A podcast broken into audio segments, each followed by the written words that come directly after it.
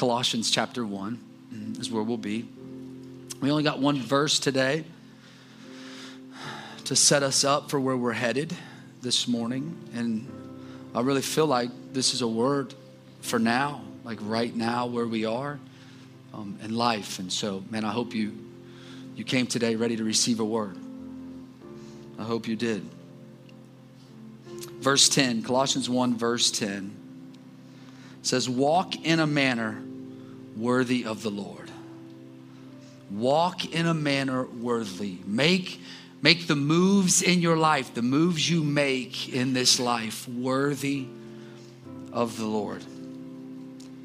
To please Him in all respects, bearing fruit in every good work, and increasing in the knowledge of God. Father, we thank you for your word. We thank you that this word is, is Holy Spirit breathed, that it's good for reproving and pruning and, and encouraging us. And I pray today, God, that you would build us. That today, Lord, you would conform us into the image of Jesus. I pray that. I pray, Lord, that we would be pliable this morning. That, God, we would take what it is you're trying to give us and, and apply it to our lives and trust you in the midst of it. I pray that. Jesus, help us to walk in a manner worthy, worthy of you. In Jesus' name. And everybody said, Amen. Amen. Listen, before you're seated, tell five people, say, make a move. Make a move. Tell them, say, make a move. Make a move. It's happening CWC. How y'all doing today? Are you good? Come on, are you with me? Amen. Well, I hope you guys are good and I hope you came ready to receive a word. If you're ready, shout, I'm ready. Amen. I like it. I like it. Listen, we got a really illustrative sermon today. And so we're going to need a lot of participation. Amen. A lot of it. Glory to God. Now, so look, man, so we've been in a series titled House of Miracles, right? We put it right there in the middle so everybody could see it, so there's no questions about it. What we are believing God for in 2021, what we feel like God spoke to us uh, for this year. The, the, the word is miracles, man, that, that this will be a house of miracles. Come on, tell your neighbor, say, This will be a house of miracles. Say it with some conviction, with a little bit of faith in your voice. Like, I believe this will be a house of miracles. Amen. Amen. And the reason it will be not by our own volition, not by our own strengths or, or talents, but rather because the, the presence of God, we're going to allow Him to fill us and use us, do whatever it is He wants to do in us and, and amongst us. And in a place like that, man, God will, God will move in power and might. Amen. Amen. Really quickly, praise report before I, before I move on. Um, how many of you remember we, we prayed for uh, Jim Bob Shawley a couple weeks ago? Yeah, we prayed for him. Man, incredible. God is amazing. And at the time that we prayed for him, and things were real shaky. We were, you know, very, very nervous to say the least. I mean, we had faith, but still, like, okay, God, come on, God, like you got to do something. You got to move for us. And, and man, it, it, was incredible this week. So on Monday, I went to, to spend some time with him, right? We prayed for him the week before. Monday, I went to spend some time with him, talk to the doctors. Hey, how, you know, when are we going to get him out of here, right? Like, he needs to see his family. You know, he needs to see his wife. And because they weren't letting anybody to see him. He's been in there almost six weeks, not being able to see his wife or his family. I was the only one allowed to go in and see him because I'm a pastor. And so they gave me a, a, a temporary chaplaincy. And so I could go in at least somebody familiar face, um, which I was, I was grateful for that. But, but man, he needs more than that. Like, you know what I'm saying? He needs his wife. His wife's a lot better looking than me. And so, um, but anyway, so I went in and I asked the doctor on Monday, hey, hey, what, are we looking like? When is he going to transfer out of here so that he can, he can see his family? I don't know, man. You know, we're not even thinking about that yet. We're not even, we're just not. We, we don't know. Come in Thursday, we kept praying, kept believing. Come in Thursday. The doctor comes in out of nowhere, like, we're going to transfer him this week. That he gets to see his wife and his kids. And so, man, what an incredible. So, yesterday he got transferred to Johnstown. Amen. And uh, yeah, so now, yeah, come on. That, yeah, the Lord's good. And so now he gets to, to see his beautiful wife instead of ugly me. But um, yeah, so it's, it's incredible. But but man, we believe in the power of, of prayer. We believe that God hears our our prayers. Amen. And we believe in these miracles that God has, has given us and all these things we've been studying over these past several weeks, right? This is week eight. So, up to this point, man, we've studied the miracle of salvation, the miracle of intercession, and the miracle of sanctification, right? This miracle that God conforms us into the image of, of Jesus. And, and God does all these things in us so that, again, He can work His miracles through us. That's the point. That's the point for us to be, to be you know, light in this dark world, for us to be able to, to show people the God we serve. And, and also all those miracles, right? Salvation and intercession and, and, and sanctification, all of them are miracles in and of themselves. Why? Because only God Himself can do them. He's the only one. And whenever God moves, it's a miracle because that means the supernatural has now invaded the natural. That, that's what takes place when the presence of God shows up and He moves amongst His, his people. And so, man, what an incredible, what an incredible thing. And, and man, we must be a people to utilize these miracles so that we can look more like him. A people that will utilize these miracles to brutalize the enemy. And I said it right. You heard me right. Brutalize. I'm telling you, man, Christians need to get a little bit more gangster in their voice. I'm telling you, we do. We really do, man, because I'm telling you, the enemy's not playing. He's not playing with you. He's not playing with me. He's not playing with our community. He's coming after us. He desires to steal, kill, and destroy every good thing in your life. And if we don't start manning up and womaning up, I don't know if that's a word, but I made it up. If we don't start, I'm telling you, man, he'll wreak havoc on our families, in our communities, on our country. Christians have been asleep way too long been asleep at the wheel way, way too long. See, the Bible says this that man, the heavens, the heavens suffer violence, and the violent take it by force, meaning call down, man, call the Lord down upon him. We are not going to stand for this any longer. We're not going to stand by. You'll have to go through me to get to them. You go right ahead. And I know how to pray. And I serve a God who is greater. And greater is He that is in me than He that is in this world. But we got to get ruthless, man, against the enemy. Get brutal. Come on, tell your neighbor, get brutal. Get brutal.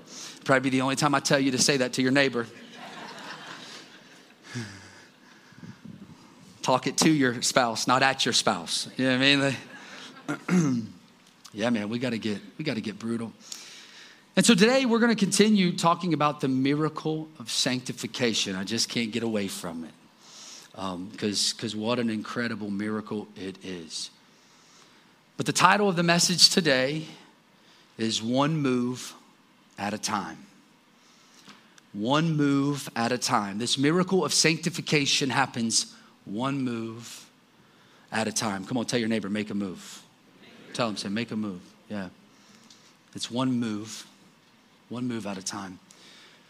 You know, when I was sitting down to, to start writing this message and, and studying for this message, I, I started to think about people right? Started thinking about all you guys and picturing all of you here with me and us walking through the things of God. Just picturing people too in general, right? And and something that, that comes to my mind, and I think often I would think most people would agree with this, but most people want to do better, right? Like most people desire to get better in life. There, I don't know too many people that, that sit there and say, man, you know what? I woke up this morning, I want to do worse today than I did yesterday. And listen, if they are saying that, they're probably in prison or they're headed there. Like it's one of the two. Like there's no middle ground. You know what I mean? Because that's just not a normal way to think. That's not a natural train of thought. I want to be worse than I was before. No, no, no. Most people want to get better. They desire to get better, to, to, to be a better parent, to be a better husband, to be a better wife right? To do better in their jobs and to do better in their, their careers. People desire typically to do better and get better.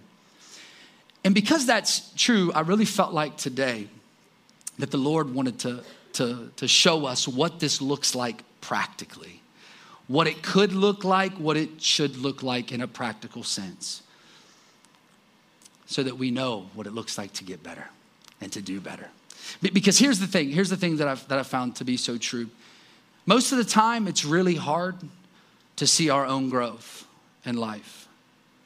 It's, it's really difficult to see that we're doing better. right? It's hard. Why? Because of close proximity. Now, somebody else could look at you and say, oh, wow, man, you're doing great. But, but to look at ourselves, it's, it's really difficult to see that we're getting better because it happens over time. It's one move at a time that we get, that we get better. And, you know, it's funny because I was, some of my friends i was thinking about this time some of my friends they, they've got they've got four boys right? And and all the boys are under seven years old. Now these friends of ours we, we we go through stages seasons of life where we see each other a lot. And then other seasons where we don't see each other that much. You know it just depends. Life is what it is and it dictates some things. And and this last time that we seen them prior to that had been a year almost one full year now we talk all the time and we text all the time all that but but we don't see each other. We didn't see each other for a year. And then all of a sudden, we hang out with him and we see him. And his boys were huge, right? Like literally huge. And I was like, bro, what in the world is going on with your boys? Like, what are you feeding these kids? Like, they got to be eating you out of house and home because they are getting big. I mean, they're shooting way up. And and, and they're also they're, they're getting better man. They listen better. They pay attention better. You tell them something they actually do it. I'm like dude train me how to teach my kids to do what i tell them to do like you are doing. I was like man they're getting bigger and they're getting better. But for him it was really hard for him to see. He was like what are you talking about? Because i went on i probably overboard a little bit not me but anyway never never. I'm always so subtle and calm. Docile would be the word i'd use for me. Um, but I was, I was like, dude, this is crazy. I, I don't know how, how'd your boys do that that quick? This is insane. He's like, dude, I, I don't even know what you're talking about. He's like, yeah, I guess they're getting bigger, but I, you know. See, for him, being with them every single day, right? Every single day, moment by moment, day by day, step by step, move by move, because he's with them all the time, it's hard for him to see the growth that his kids are experiencing. But for someone like me who doesn't see them, very rarely, that aren't with them every move they're making, right? Every step they take. For me, it was easy. Oh my goodness, look how big and look how much better. Not that his boys were bad before, I'm just saying, like, it was borderline. But, but, so yeah, I was like, man, they're getting, they're growing bigger and, and, and better, man. They're growing bigger and better.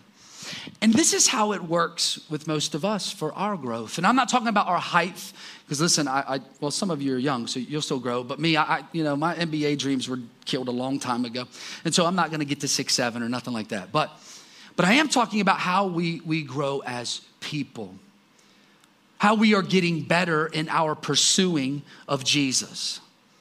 Sometimes it's hard for us to see it and e- equate it. And, and so we often wonder to ourselves, at least I do, am I, am I doing better? Am I getting better? Lord, am I, am I doing what I need to be, to be doing as a follower of, of yours?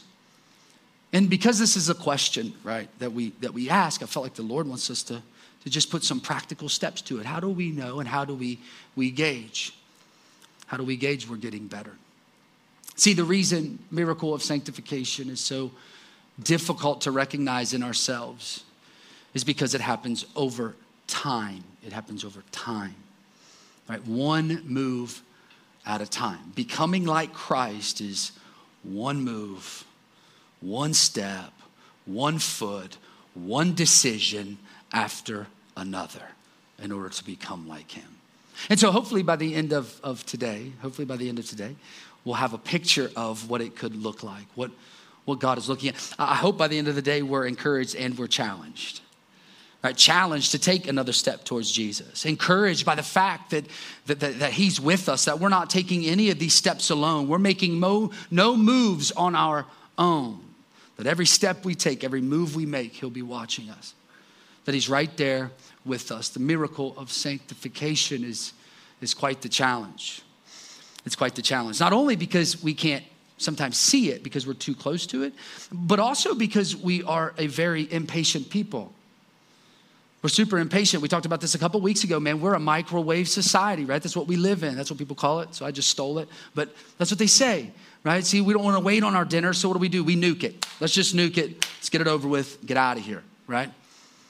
And because we want what we want and we want it right now, it's difficult for us to wait. But yet, that's what the Lord says to do be still be still and know that I am, am God. But we like the shortcuts. If we were being completely honest with ourselves, we'd probably prefer the shortcuts, right? We probably do. I, I know I do. I look on my GPS for the shortest route. I don't want to drive an extra 10 minutes. That's my life you're dealing with, right? Like, I don't want to waste 10 minutes of my life. And so, man, we, we're always looking for shortcuts, but the, the, the problem is when it comes to the miracle of sanctification, there's absolutely no shortcuts. There's no shortcuts in becoming like Jesus. It takes one move at a time. And so today we're going to illustrate it for you. Does that sound like fun? You guys okay with that? So I'm going to need some crowd participation, a bunch of it. And we're going to slow walk this thing. I'm going to take you slow. Like we're not going to hop right into it. We're going to get you warmed up a little bit. so let me ask you this. How many of you like board games? You, you like board games? Board games? Yeah, amazing. Nobody right here in this section likes board games. I'm just saying, nobody. Put them back up for me one more time, please. Put them up, put them up high. Keep them up, keep them up. Because I'm gonna now I'm gonna point out, and you tell me what is your favorite board game. Sandy, what's your favorite board game? Chutes and ladders. That's a good one. That's a good one. Rachel. Sorry. Sorry. Another sorry. Listen, we love sorry. We do in our house. We play it all the time. We play it all. Tori, Tori, talk to me. Monopoly. Yeah, it's a great game. That's a great game. Chuck. Yahtzee's a good game. Had somebody in the last one say, say what, Scrabble. I was like, that's a thinking game, man. I'm not even trying to think. I'm just trying to play. you know what I mean? I do enough thinking in life. I just want to veg out. Well, so look, you didn't say the game I wanted you to say, praise the Lord. But, but our, our family favorite, sorry, that's, that's our family favorite. Now, my personal favorite is Trouble, probably because I am trouble. But I, I like trouble, right? So much so I asked for it for Christmas. It's like, Santa, get me this for Christmas. He let me down. Man, I must have been on the naughty list. I didn't get it, but I think I got it for Valentine's Day. I think. Cross my finger. I've been a good boy. Yeah, so we'll see. We'll see. You never know. You never know. But yeah, so look, after I did some research on board games, and now after all the research I did over this past week, week and a half, man, I've become a PhD in board games, right? But what I found was, which was kind of interesting, was some of the, the most family favorite board game, one of the most family favorite board games was Candyland. Candyland. Candyland.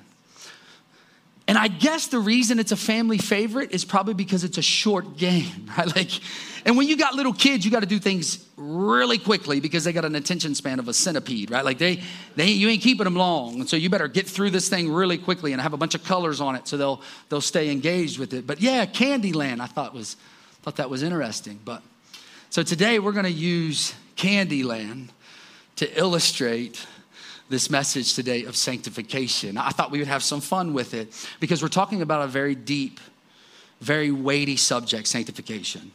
Getting rid of you and becoming like Him. That's what it is. It's just that simple cutting off you in this place where you become, I have been crucified with Christ. It's no longer I who live, but it's Christ who lives in me. And the life I live in the body, I live by faith in the Son of God who loved me and gave himself for me. This is sanctification. I am crucified, I'm gone, and he's the only one that lives. This is the way that we're trying to head.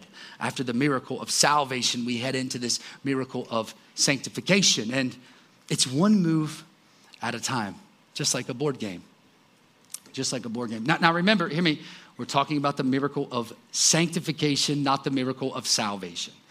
Because the truth is this the miracle of salvation is a more of an immediate change. That's what the Bible says. It's more immediate for us. It really is. Right? The Bible says that we make this move. We, we, we, declare that Jesus is Lord to the glory of God the Father. We believe in our heart that God raised him from the dead. We are saved. That's what the Bible says. We're saved. However, however, the story doesn't stop there. Jesus makes this statement the only type of saving faith is faith that endures to the end. It's the only type of saving faith. So, in other words, if we make the move to salvation but don't make the move to sanctification, our faith will not endure to the end. It will not and it cannot. It will not and it cannot. See, this is why the Apostle Paul says in Philippians chapter 2, verse 12, work out your own salvation with fear and trembling. This is why in Colossians he's saying, walk in a manner that's worthy of the Lord, pleasing to him in all respects. See, our salvation is not a matter of what we do, but what we do matters. It's not a matter of what we do. You can't save yourself. It's only by grace through faith that you're saved. So, so it's not a matter of what you do, but, but what you do matters. See, our move towards sanctification is a sign of our salvation, but not the cause of our salvation. If it was the cause of salvation, then you could earn salvation, but you cannot. You can't earn it. But as we are following Christ through this life, living a life for Him, it's a sign that we've given our lives to Him. It's us letting the light of Jesus shine through us. Walk in the light as I am in the light, is what Jesus says. And our sanctification happens one move at a time. Tell your neighbor, make a move. Make a move. Make a move. Okay, all right, here we go. Three volunteers. I need three volunteers. Don't make me come to the crowd and get you, but three. Awesome. Heather, come on up. That's amazing. You're amazing. There's one. I need two, and then a third. Come on. Chuck, bring it on down. Come on down, Chuck. Bring it on down my man. I need one more. I need one more. Hey, and also the, the stage crew, could you guys help me get this flipped around, please? One more. Come on, Miss Lisa. Amazing. Amazing. They're going to get this thing flipped around for us. And here's the cool thing now, you guys will all get to go and, and brag that you, you, you preached a message at church. You can go tell your friends and family, hey, look, I preached my first message. Amen. And you get to choose your color. Which color do you want? First come, first serve. Choose your color. You got to get your color. This is your this is your figure. there you go. Blue. Flip it around. There you go. Bam. Awesome. They're going to bring us our table and get us set up for our game here. Got a traffic jam on aisle two. Aisle two.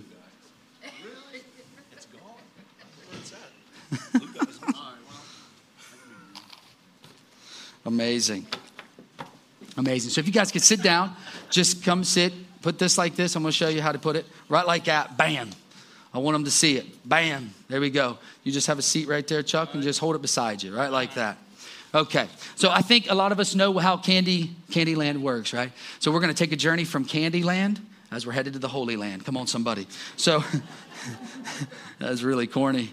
But at 40, you really don't care anymore if you're corny. You just don't. You're married, got kids, don't really matter. But Yeah. So Candyland, the, the object of the game is what? It's to, to get to the top of the board, the, you know, the fastest, right? What's the object to play any game? It's to win, right? We play to win the game. Channel my Herm Edwards. But yeah, so you got to get up there as quick as you can. And there's there's different cards in the actual game that you have to pick up, and the card will dictate your move, where you're headed next. Some cards will advance you quickly up the board. Some will advance you really quickly up the board if you get a specialty card. Other cards will push you backwards. It will set you back a little bit on the board. And isn't that sometimes how that feels in our walk with Christ? It, it, it, really does, man. We'll feel like we're making these great strides, these great moves towards Him, and it'll feel like He's greatly advancing us to Him. But then, man, something will happen. Something will happen. And it'll feel like we're moving backwards. Because here's the truth our moves allow God to move in our lives. Our moves, our moves will, will allow God to pour more revelation over our lives to pour more, more knowledge of who He is in our lives. It allows Him to do that, our, our moves through, through life. Now, now, hear me, it's, it's not, we can't earn it from God, right? But it allows God, it allows Him to move. So while we're moving through life, we then open ourselves up to allow God to move in our in our lives. See, see, Jesus says this. He says, if you're faithful with little, I'll give you much. If you're faithful with little, I'll give you much. What's he saying? He's saying, hey, if you continue moving with me, faithfully walking with me, faithfully making moves towards me, I will give you much. It allows him to move in our lives. Matthew chapter 6, Jesus makes this statement. He says, If you seek first the kingdom of God and his righteousness, then all these other things will be added unto you, right? Our moves allows Him to move in our lives. It's amazing. And so, what we're gonna do is you guys are gonna draw the cards. We got our own cards today, by the way. It's not the Candyland game cards. Now, you guys move your guys along the, the thing, however that will look. I don't even know how it's gonna look, but just do it anyway, just for fun. Just for illustrative purposes. Bring us into the game. Thank you. It's a little long, the table, huh? Yeah, a little bit, a little bit long. Okay. So each one of these cards represents a move that they make in their daily life. Now remember, this is about the miracle of sanctification, not salvation. All these people, we're assuming, they are, are saved. They already gave their life to Jesus, and now they're trying to make it to, to become more like Jesus as they walk through this life. And, and we're going to see some real practical steps to, to be able to check are we doing better? Are we doing good? So that we can measure our growth. Miss Lisa, you start first, please. What's your say? I didn't curse. Yeah. Listen, I didn't cuss today. Amen. That's real talk, man. I'm serious. Like that, I can remember one time in my life when I came to Christ, I had a potty mouth, man. And and and when I gave my life to Him, and I realized, wait a minute, I can't talk like that anymore. It was a real struggle for me. I mean, I I literally had to choose how to watch my mouth how to make sure I paid attention to what was coming out of my mouth. But, but it's a necessary move for all of us to make because Proverbs chapter 6 says it this way a worthless person, ouch, a worthless person, a wicked person walks with a perverse mouth. They just say whatever, cussing people out, saying whatever they want to any old body, any old time they want. A worthless person, a wicked person. This is why it's so so necessary to watch what comes out of this, to watch it. Proverbs chapter 10 says it this way it says that the lips of the righteous know what is fitting. People who have given their lives to Christ and they're walking with Christ, they, they watch what they say and they know how to talk. They know what fitting, what's fitting for the time that they're in, and they, they don't let perverse language exit their lips. But the mouth of the wicked, again, is perverse. They, they cuss and say all kinds of things. Why? Because how we talk and what we say, it matters, guys. It matters. And so, if in our lives we've struggled with this thing, and maybe we're still struggling with it, right? Maybe we still struggle with it every now and then. We lose our temper and we say things we shouldn't say. And we know we, when we say things we shouldn't say, we know exactly when we're doing that. Well, man, every day that you choose not to say those things, that's a move in the right direction. That's a move towards sanctification. Now, today I'm not going to do it. I get mad and I hold it. Mm, no, what I want to say, but what I'm going to say, two different things. Come on, that's a move in the right direction. Let me see. What's your card? Turn a card, Chucky. Please. We got, I didn't lie today. I didn't, that's right, you're good. I didn't lie today. Oh, yeah, we didn't move. Perfect. I didn't lie today. Listen, this is a big one. This is a big one. Man, we got to make sure we're people who tell truth. We got to tell the truth. Hear me. I didn't lie today. This is a move in the right direction. Did you know Jesus says this in John chapter 8? Listen to this. In John chapter 8, Jesus makes this statement. He says, If you lie, you're like your father, the devil. Ugh, ouch. Like, Jesus, tell me how you really feel, really. You're like your father, the devil. He's a liar since the beginning of time. It's his native language, it's his native tongue. So when he speaks, he lies, and he's the father of lies. And if you lie, you are like your father, the devil. That's what he says. That's what he says. See, we got to be a people who tell the truth, constantly making sure we're telling the truth. You know, it's funny, right? So I'll tell you a story. I can remember years ago, years ago, right? I was really young in my pastorate. So I had this family bring their son to me, and they wanted me to counsel their son. The kid was like nine years old. Okay, he brings him in, and they're having trouble with him lying. He, he just keeps lying. He lies about his homework. He lies about what grades he gets. He just, he just keeps lying. Pastor, you do something with him, is literally what they said. And so I break out this verse. I'm like, if you lie, you're like your father, the devil. Like, I was like, it was a wrong move on my part. You know what I mean? Like, I'm still repenting for that. Like, God, I didn't know. Like, I, I got lost in the moment. Man, we got to be a people who constantly tell the truth. And here's the thing because we live in a world where there's constant lying. I mean, you can't even turn on the television and believe anything. Like, you really can't. You just can't. Everybody's lying. And because lying is so prevalent in our culture, you know what we've done? We've created degrees of lying. We got them color coded, man. That's a white lie. Oh, that's a black lie. Oh, that's a big lie. That's a small lie. No, no, no. A lie is a lie. It's just that simple. There's no excuse for it. Did you know we can't lie to spare people's feelings? Now, I'm not saying you be mean, but you don't lie to spare people's feelings. You can't lie to get out of trouble. You can't lie to avoid conflict. Well, it was for the better good. Doesn't matter. You got to tell the truth no matter what. There's, there's absolutely no excuse for it. And do you, do you know what I love most about the truth? Here's what I love most you don't have to remember it. You don't got to remember the truth ever. You say it, you're done. You say it, you're done. You lie, you got to remember it because you got to keep that lie up. You got to keep that facade up. You got to you got to remember every lie you say, but not the truth. And listen, man, we got to understand what a lie is. We got to understand if we tell people we're going to do something and we don't do what we tell them we're going to do, it don't matter the intentions. It's a lie. It's a lie. If we tell people, "Hey, we're going to be there at this time, we're going to do this," and we don't show up, don't matter the intentions. Well, I meant to, don't matter, you didn't. It's it's a lie. It's a lie. And, and man, we got to we got to be a people who honor our word because our word our word matters. Did you know what a surefire way is to, to tell if somebody has a real problem with telling the truth? It's when they say, I swear. You know what I'm talking about? Like, hey, I promise, I promise, I promise I'll be there. I swear to you this time. I swear. You know that they're a liar. I'm just being honest. They struggle with lying. Jesus says this, yet your yes be yes and your no be no. Anything else beyond that is from the evil one. Man, we got to be a people if we struggle with telling the truth or half truth, however we want to say it. Man, start start making the decision to make the right move nah, yeah, I know what I'm about to say is going to get me in trouble. But hey, yeah, I did that or I did whatever.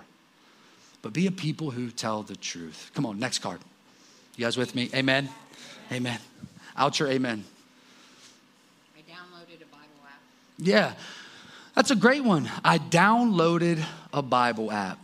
See, things like this, for real, these are moves in the right direction. These are, these are taking steps towards Jesus, right? We got to make this move. Downloading a Bible app. See, the Bible says this write his word on the tablets of our hearts. Write it on the tablets of our hearts. Joshua chapter 1, verse 8 the Lord declares, he commands it.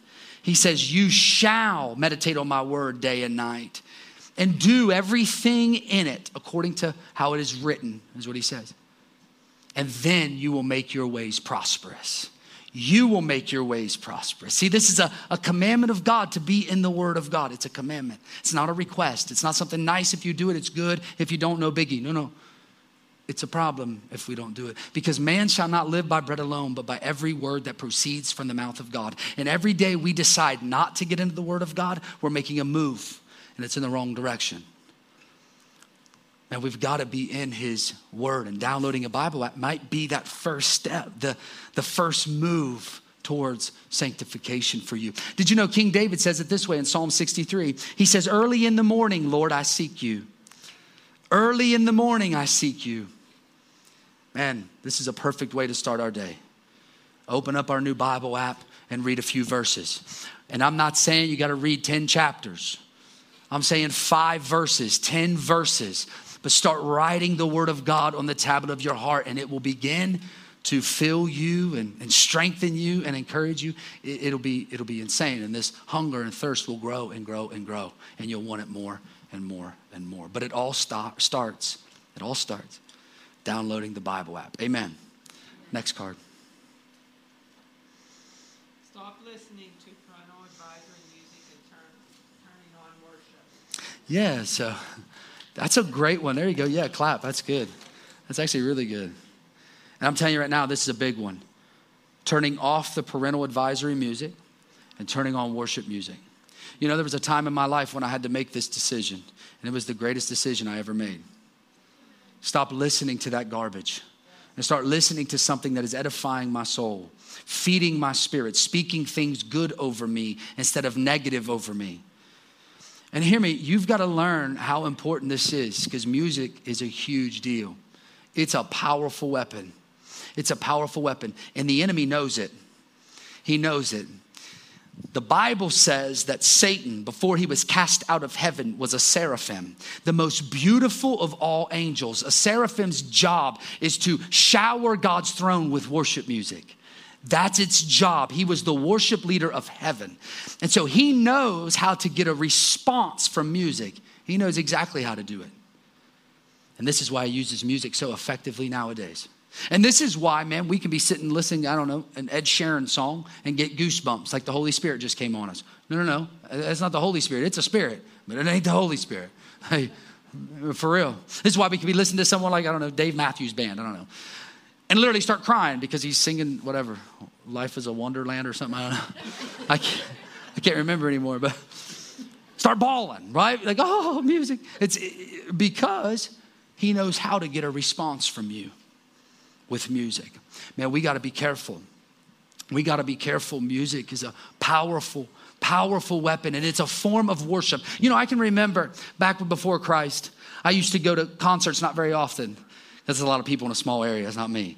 You know what I mean? Like, I didn't like mm, concerts. It was too close. Like, get away from me. But anyway, we would be at these concerts and people would literally be having their hands they'd have their hands raised up and they're singing what the person is singing the artist or the musician they're singing it right back at them listen whether people like it or not it's a form of worship it's, it's a form of worship and what we're doing is we're allowing that garbage to penetrate our hearts and our minds and our soul. We want to take the right move, man. We make one move. Maybe that one move for you is listening to one worship song a day. Just one right now. Just do one. And I promise you this I promise you, you'll have more joy than you ever thought of having. You'll have more peace than you've ever had in your life. You'll have more security than you ever had in your life because you're allowing the word of God to penetrate you. See, see, the Bible says this that God inhabits the praises of his people. And so, so worship is so powerful that it causes heaven to invade earth is exactly what it causes it to do. So, man, when you're at work, whatever it is you do, loading trucks, unloading truck, whatever, working on cars, throw in some worship music, man, and call down heaven right in the middle of it. And I promise you, man, life will change for you forever. It'll change forever. Like I said, maybe today, today will be one song. Tomorrow, one song. The next day, another song. Next, until, until one move at a time, all of a sudden, now you're listening nothing but worship music. That's all you want to listen to because none of it edifies my spirit but the Lord. Amen. Amen. Make a move. Come on, tell your neighbor, make a move. Make a move. Chuck, make a move. All right. I didn't get into a fight today. yeah. I didn't get into a fight today. Some of you laugh, but you laugh because it's true. For real. Like for some people, like this is this is this is legit. Like I was able to calm my nerves, not to punch that dude in the mouth today. Like I'm for real. You know, I'll tell you, got a real funny story for you one time. When I first took over as pastor, here, I was like, I was in it maybe three months, four months, something like that. And uh, back then, I was so green, I didn't know what to do at all. I had no clue. And I used to give the microphone to people. So people would come up, hey, I got a testimony, Pastor. Oh, cool, praise God. You know, like, hey, hunky dory. Listen, listen, the Lord showed me really quickly Listen, you are responsible for what someone speaks over your body. I put you in charge of it. You're the one responsible for it. So if somebody speaks something over them that is negative, you'll be held accountable. Okay, Lord. So now there's a process to it. You got a word, submit it, we'll pray over it, let the Holy Spirit speak it. But anyway, back then I didn't know that. So I hand the guy the mic. He grabs the microphone. At this time, we had none of this, right? We was on the floor. There was none of this. No green carpet with duct tape everywhere. But it really, seriously, dead serious. Dead serious. Yeah, yeah, yeah. John remembers. He's right here. Yeah, yeah. Amen. He hired me. But so, God bless his soul. Him and his beautiful wife Bonnie. Had to be the Holy Spirit. Where was I at? Oh, yeah. So I give the guy, so I give the guy the microphone. I give the guy the microphone. And he starts off, he says, Yeah, I'd like to thank God today. Praise the Lord. He says, God is good. And I'm like, hey, we're doing all right, right? He's doing all right. And then he says, I was at Sheetz at 2 a.m. I was like, Mayday, Mayday.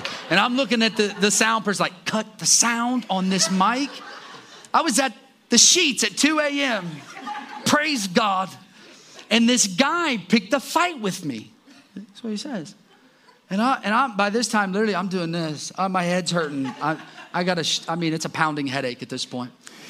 And I'm like, Lord, please redeem it somehow. I'm praying in tongues and everything, for real. Like the Holy Ghost, like I'm serious. I was, I was, I was in it. And he says, Yep, this guy tried to fight me, pick a fight with me. And I knocked him out cold. He said, That's what he said. He said, I knocked him out cold right in the Sheetz parking lot.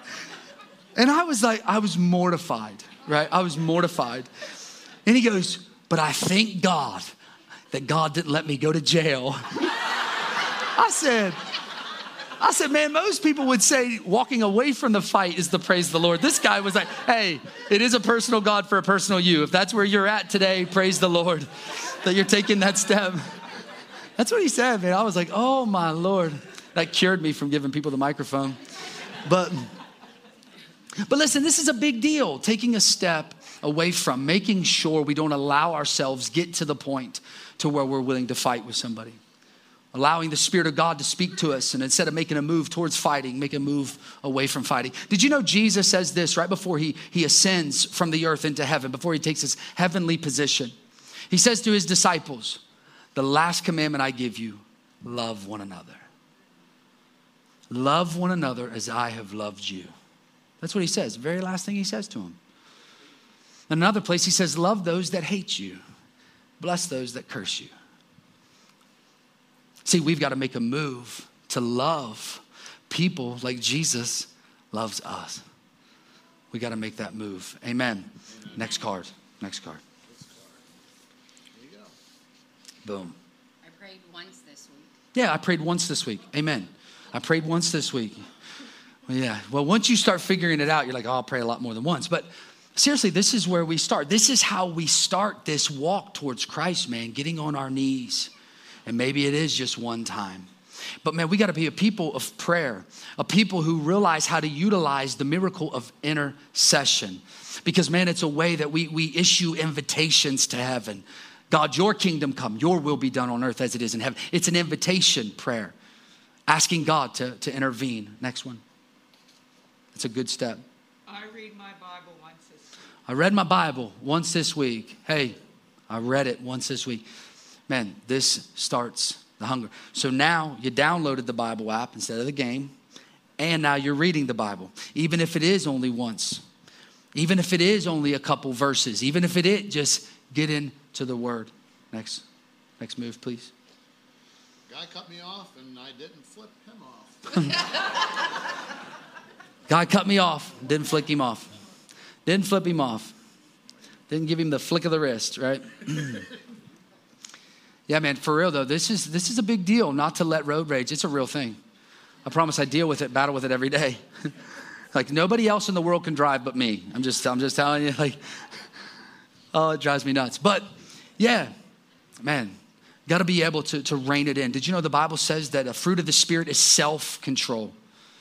It's self control. So when we make a move to control our emotions, when somebody does something we don't like, especially in a car, being able to, to rein it in, okay, all right.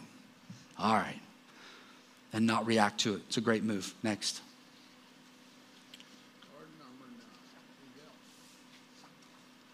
I gotta take my glasses Setback, I didn't give my tithes this week because I got behind on bills. Yeah, so setback. It may look like a setback. Remember we talked about that earlier. In the game, if you pick up a card, you you you know, sometimes it'll make you feel like you're you're moving back. Right? It's the same thing with, with life. Same thing in life. So I didn't pay my tithes this week because I was late on a bill. See, here's the truth. Here's the truth. The Bible is clear. Tithing is a commandment, it's not a request. Literally, the Bible says, bring your full tithe into the storehouse. And I don't want your money. Hear me. I don't want your money. If you don't want to bring your money here, go somewhere you can give your money to. This is about being obedient to the word of God.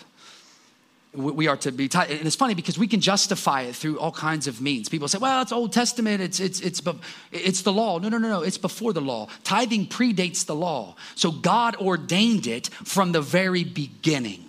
Bring your tithe into my house. Why is this so important? I'll tell you why. Because it says we trust you, God.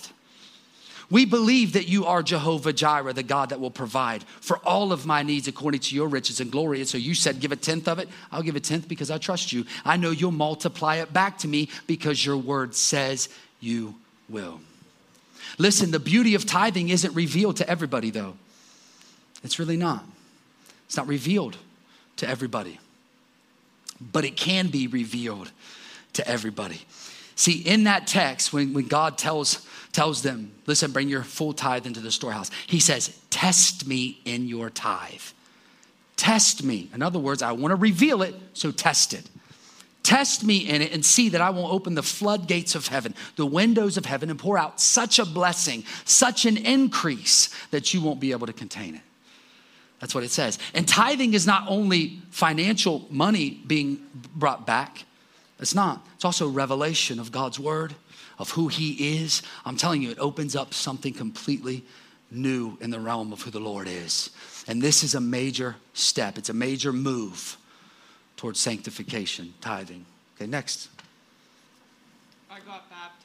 Oh, I got baptized today. Yeah, that's amazing. What an incredible step. Did you know the Bible says this that you repent and then be baptized? Repent, then be baptized. That it's an actual step of obedience, it's a commandment, it's not a request. Repent, be baptized. The church hasn't done a very good job at really explaining what baptism is. But man, it is a it is a commandment. And when we take that step, when we make that move, it's us publicly declaring we love Jesus. When we get baptized, it's us being obedient to the word of God. And did you know this? Jesus says this, I know who love me by those who obey me. And so when we are, are obedient to God's word and what he says, we're showing Jesus we love him. We love you, Jesus. And hear me, if, if you've never been baptized before, we got a baptism service coming up, March 21st. Man, do it. If you've never done it, do it. What an incredible step. What a what an incredible move in your faith to be baptized. Next move. I prayed every day this week. Hmm. Yeah, that's good. Double. Next move. Next move. I read my Bible every day this Read my Bible every day. Good. Next move. I entered into worship every day this week. Come on. Yeah. Boom, boom, boom. We download the Bible. We begin to read the Bible. Then we begin to read it every day. We throw away parental advisory music. We start downloading Christian music and we start listening to one song a week, two songs a week, three songs a week. Now, the next thing you know, we're entering into worship every single day. We started praying one time, all of a sudden, man, the peace of God that surpasses all understanding began to guard my heart. And now, man, I can't get enough of prayer. And now I'm praying every single day. This is how we begin to increase in our walk with Jesus, moving towards sanctification. Next. I joined a small group. Join a small group. Amen. This is a step of discipleship. That's what that is. I'm moving towards discipleship. Sunday morning just isn't enough. It's just not enough. I love it, but it's not enough. I need, I need more. I need more training. I need more direction. Our small groups will start up very, very soon. Next. I invited someone to church. Wow. I invited someone to church. Come on. Yeah. What amazing. That's amazing. Next one. I shared my faith with someone this I shared my faith. So I invited someone to church, and now I shared my faith with someone. These are bold steps. It's a boldness for Jesus. And that's what happens. It's a move towards sanctification, being bold for Him. See, Jesus makes this statement. He says, If you are ashamed of me before men, I will be ashamed of you before my Father. It is so important as we walk towards sanctification to be bold in our faith. Amen. Amen. Next one. A setback. Someone close to me betrayed me and I lashed out. Hmm. Isn't that how life is, though? Isn't that how life is? Man, we're reading our Bible every day. We're praying every day. We're worshiping every day. We feel God, man. We're joining small groups. We're being baptized. Man, we're, we're living for Him. We're going after Him. And then, boom, something happens and blindsides us, knocks us off track. And we're like, well, wait, wait a minute. God, I was in your presence. I was doing what I was supposed to do. I was moving for you. What in the world is this? I, I couldn't control this. This person, this is out of my control. But they betrayed me but they betrayed me. This is this is life, man. There's a lot of ups and downs and ins and outs in life. Sometimes we're on a mountaintop. Next minute, man, we're in the valley. We're in a valley. But did you know this? The Bible says in Lamentations chapter 3, it says that the, the, the mercies of the Lord are brand new every morning. The mercies of God are brand new every single morning. So when life begins to get crazy and begins to knock us off our track, we got to steady ourselves with God's mercy. But he's merciful, he's steadfast, he's with me and for me. And so what do we do? What's the response so that so that we, we don't continue to move in the wrong direction, but that we flip this thing around? What's the right response? It's it's okay. I forgive them. They betrayed me. I forgive them. It's hard, but I forgive them. I lashed out to them. I go and repent. Oof. But they did it to me. I got to go repent. Did you know this? That the Bible says, this is what God says. He says, Don't come and bring a gift to my altar when you got something against your brother. You leave the gift and go make it right, then you can come back to me. Don't bring it to me until you make it right with them. Man, I'm telling you, this is this is really, really important. You know, the Lord taught me a valuable lesson in this years ago with my wife me and her wasn't seeing eye to eye on something. I felt like she wronged me. And I responded in kind. I felt like you wrong me, okay, I'll wrong you. Right? Eye for an eye type of thing, right? And so I, I, I, I responded back, not pleasant at all. And I left and I was on my way. I can't remember where I was going. I think I was going to the weight room to burn, blow off some steam. And I started praying and asking God, right? And I was actually asking God to fix her for real. I'm dead serious. Like, God, you need to show her. Like, I'm, I'm godly, I'm righteous, uh, you need to show this woman. You know what I mean? You know what the Lord said to me? The Lord said, You need to repent. I said, Oh, well, hold up, hold up, Lord. Now, wait a minute. She started it. Did you see what she did to me, Lord? Now, this is what God said to me very clearly. He said, Let me tell you something. I won't deal with you based, of, based off of what she did to you. I'm going to deal with you on how you responded to her, son. That's what you're going to be dealt with. We are accountable, we'll be held accountable for our responses, not for somebody else's actions. They'll be held accountable for that. Not you, they will. You'll be held accountable for how you respond. And so we got to we got to forgive them and we got to repent. And listen, forgiveness is a huge deal. It's a huge deal. Because Jesus says this, you better forgive if you want my Father in heaven to forgive you. Oof. Oh my goodness. Forgive so that the Father in heaven will forgive you. You know the, the, the, Bible says this that what you give and the measure in which you give it will be given back to you? In good measure, pressed down, shaken together, and running over, be placed in your lap. Listen to me, if you want to receive forgiveness, you better give it. You want to receive mercy, you better give it. You want to receive grace, you better give it. You better give it because it will be given back from the Lord in good measure, pressed down, shaken together. We got to be a people that forgive other people so that our Father will forgive them. Next. Setback at church hurt me. Oh, yeah. Setback. A church hurt me. A church hurt me. Um, yeah, this, this happens. This happens. This happens often. Churches hurt people. They hurt people. And this can feel like a real setback in our lives. Because after all, I was walking with Christ with them. We were a family. We were we were a community, man. And and and now all of a sudden they hurt me. Like, what is that? I don't understand what what just happened, God. So it feels like a, a setback. But man, I'm telling you, there's a response that we have that we have to give. There's a response so that our response isn't, I'm never going to church again because I've heard that from people. Because that church hurt me, now I'm never going to church again. Did you know that is the complete wrong response? And God will deal with you on it. See, the Bible says, do not forsake the fellowship of gathering together. It's a commandment. We've got to gather together. But I'll read my Bible on my own. It's not the same. It's not like, hey, if I read my Bible on my own, I don't have to go to church. No, they're together. They're together. And so we can't allow people that hurt us to make us bitter we can't allow it to happen. But here's the truth it happens. Do you know why? Churches are filled with people. And do you know people are really fallible? And at times, people are very selfish. And so people sometimes make mistakes and they hurt other people. And our job in that is, is to respond with, okay, Lord, I don't know what this is or why this happened. But God, I pray that you would take what the enemy meant for harm and you'll use it for my good. Lord, I, I pray that. I pray, God, I pray even blessing over them that God would reveal it to them. Did you know it's the kindness of God that leads us to repentance? God, I need your kindness towards them that will draw them into repentance. This is how our response has to be. God will take everything the enemy means for harm, everything, and turn it for our good if we allow him to do it. Final one.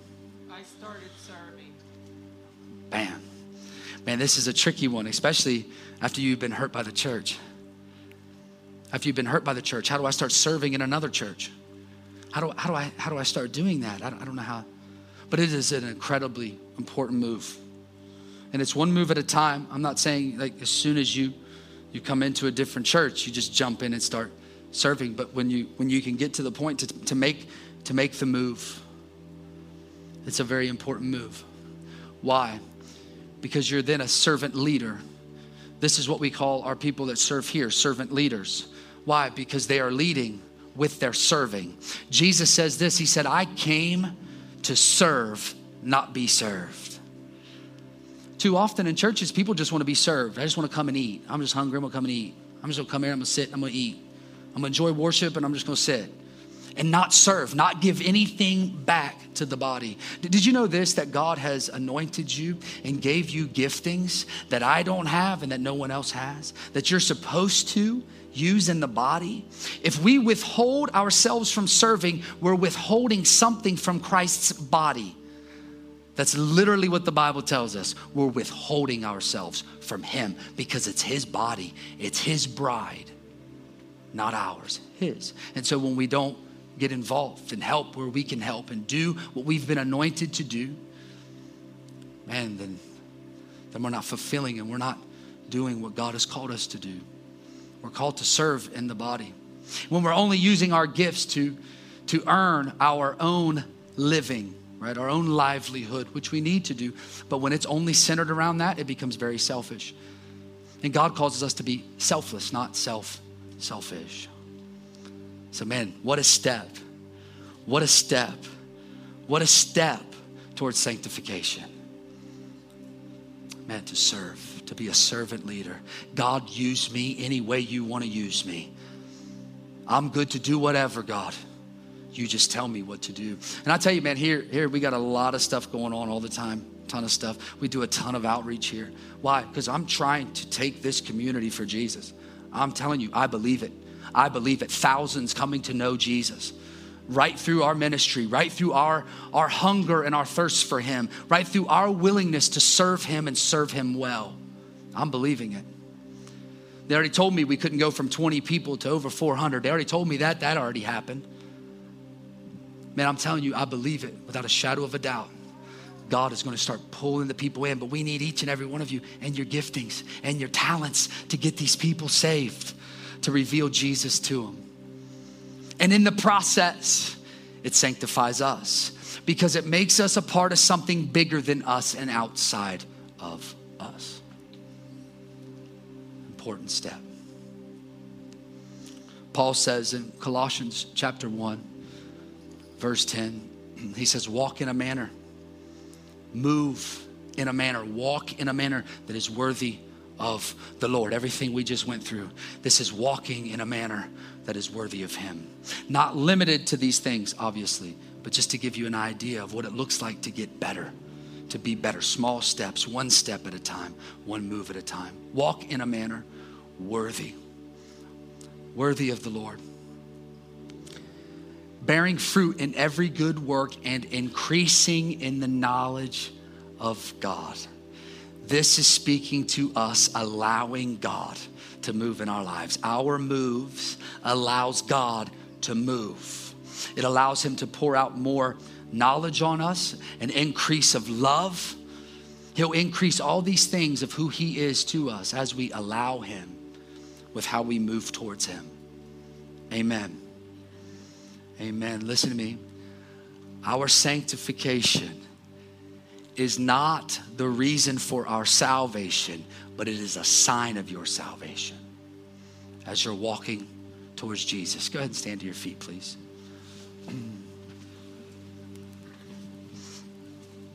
Hey, could you guys give them an, a, a, a, round of applause, please? Thank you. yeah, they did amazing. Oh, hey, wait, hold up. I got you a gift. It's Valentine's Day. Even though no one won the game, no one won, I'm going to give participation trophies. We really don't believe in that here, just in case you're wondering. But today, since it's Valentine's Day, Thank you. my man. Amen. Yeah, man, we gotta we gotta make a move. We gotta make a move, make a move towards Jesus in our decisions every day. Did you know Jesus makes this statement? He says, Don't worry about tomorrow, for tomorrow has enough troubles of its own. Worry about today. Worry about today. You know where we get ourselves in trouble? Well, how am I going to do that for a week? How am I going to read the Bible every day for, for the rest of my life? No, do it today. Just today. You just worry about today. I'm going to get up this morning. I'm going to read my word. I'm going to get up this morning. I'm going to get on my knees. I'm going to get up this morning. I'm going to turn on one worship song that day. Don't worry about tomorrow. It's got enough troubles. It'll take care of itself. God will be there to walk you through it. But today, today, make the move today. Make another move towards Him. Every head bowed, every eye closed. Man, if you're here today and you've never made the initial step, not even the initial move towards Jesus, you've never given your life to Him, you've never declared, Jesus, I want you to live in me and move through me. If you've if you've never done that, man, we would love to pray with you and have you take this opportunity to make that commitment and that step towards Him. And if that's you this morning, you never have, I'm just going to ask you just to lift your hand where you are. We're not going to call you out of the seat, but I just want to recognize and we're going to be praying with you, each and every, each and every one of us. Amen. Amen. All right, let's say this prayer together. Every one of us, repeat this af- after me. Lord Jesus, I believe in my heart that God raised you from the dead. And I confess with my mouth that I am a sinner in need of a Savior. So, Jesus, I give you my life. I give you my heart. I give you my all. I receive you. I believe in you. In Jesus' name, the Bible says you are saved. Come on, give the Lord a clap.